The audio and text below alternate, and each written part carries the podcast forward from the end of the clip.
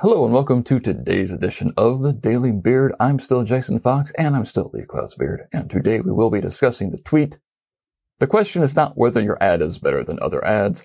The question is whether it's better than a frowning cat. I wrote this back in 2014, so if we could all take a minute for a moment of silence in honor of Grumpy Cat, whom this tweet references. Okay, there you go.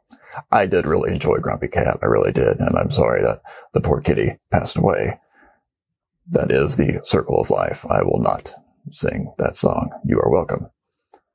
The point of this tweet, of course, remains true. It's a common theme throughout uh, many uh, great advertising uh, careers. People have said similar things. Um, I don't claim that pretty much anything I say on here is new. I just try to say it in a new way. Hey, that's what most of advertising is supposed to be, isn't it? Think about that while you think about this.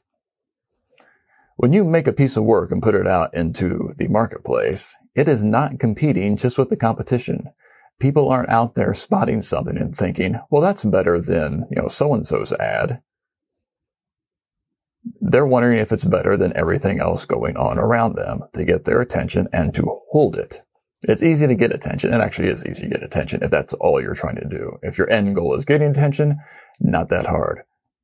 If your end goal is to get attention, hold attention, and make people glad they paid attention, that's more difficult. And that is actually what we're supposed to do. So let us keep that in mind. That doesn't mean you just do a goofy TikTok. If you're going to do a goofy TikTok, it better have a meaning behind it.